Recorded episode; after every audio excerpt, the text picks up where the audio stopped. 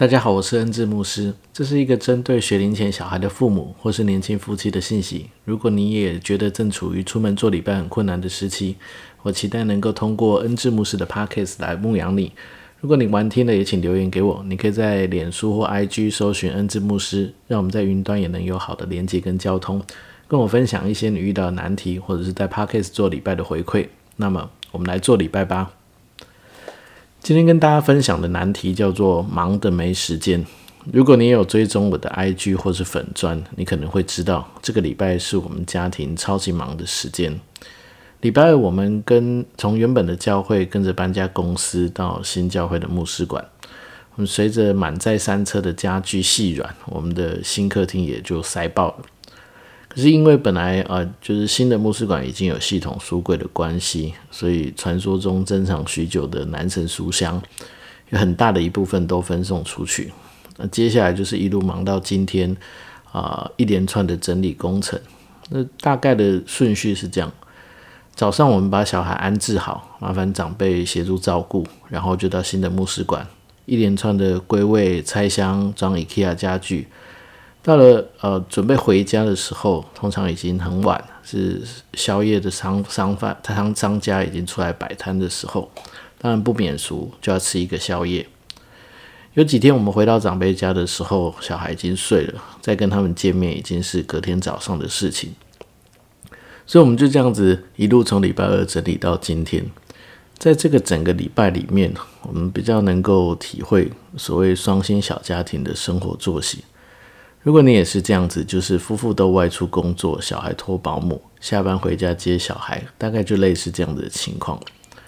在这个爆炸的生活里的礼拜里面，我常常会怀念过去可以很稳定的聚会，很稳定的睡觉，很稳定做各种稳定事情的时候。而且有的时候我也这样子反省，也这样觉得，这种整天的忙碌好像填塞了我整天的生活，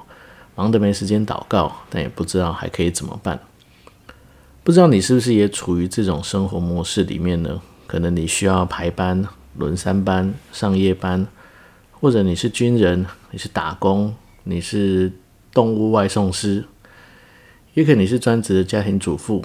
顾小孩，小孩吃饭，小孩睡觉，小孩睡醒，小孩被打，小孩又去玩，一路忙到小孩终于睡觉。如果你觉得你忙得没时间，忙得没时间进修，没时间思考人生的意义，没时间松口气，特别是没时间做礼拜，通常你都怎么解决呢？如果你曾经是有一段稳定聚会生活的基督徒，我必须要说，敬拜真的是人生当中最好的黄金时刻。我们的人生有太多事情可以忙，也有太多事情需要我们去处理。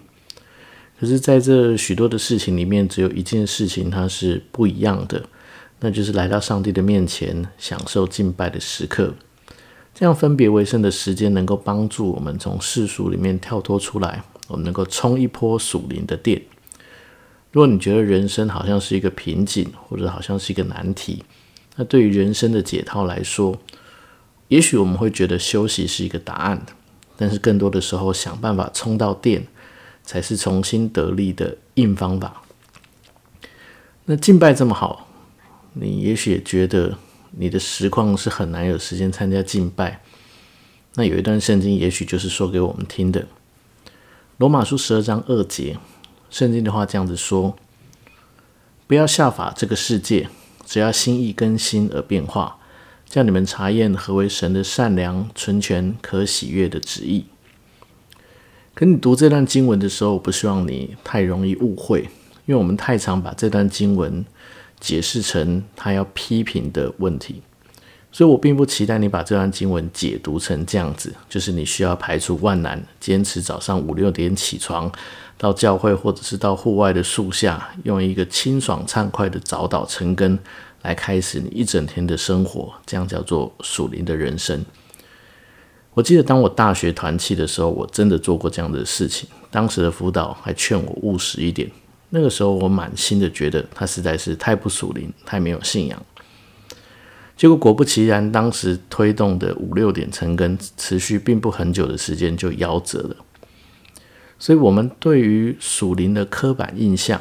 事实上就是经文里面他讲的那个不要效法的世界。因为这是很简单的道理。如果你是一个早上睡觉、晚上工作的人，你怎么会有所谓的成根呢？所以我并不认为放弃敬拜、自由自在，想到了多少为教会奉献一点，这样子的生命啊，这样子的基督徒，他算是好的。当然，另外一个极端来讲，我也不认为你勉强自己要照着别人的方法，照着正常的上班族，照着退休基督徒的生活作息来敬拜。这样你就会比较属灵。我们很常做的事情是我们盲目的承袭以往，不负责任，也没有果效，只是别人怎么做，我们怎么跟着做。而且我们常常忽略了今天这段经文的下一句。圣经的话，接下来是这样子讲的：罗马书十二章第三节，我凭着所赐我的恩，对你们个人说，不要看自己过于所当看的。要照着神所分给个人信心的大小，看得合乎中道。看到了吗？这段经文的后面，它其实很强调我们的判断、思考，让自己合乎中道，是这段经文要提醒我们最宝贵的事情。那么，面对没有时间敬拜的实况，我们可以做什么呢？有一张梗图很有名，它的文字大概的意思大概是说。年轻爸爸爸妈熬的不是夜，是小孩睡觉以后的自由时间。我想，其实这样的经文，呃，这样的精神很适合，也很适用于年轻父母的信仰生活。熬夜虽然不见得是好事，但是在整天忙碌的人生里面，有一段稳定而持续的自由时间，我觉得是蛮有价值的。所以我鼓励你，如果在日常顾小孩的生活里面，真的觉得很烦躁。那小孩睡了以后，就把握时间找回一点自己吧。但是比较有智慧的做法是，应该设定在这些空闲的时间里面，譬如说你的小孩可能固定会午睡，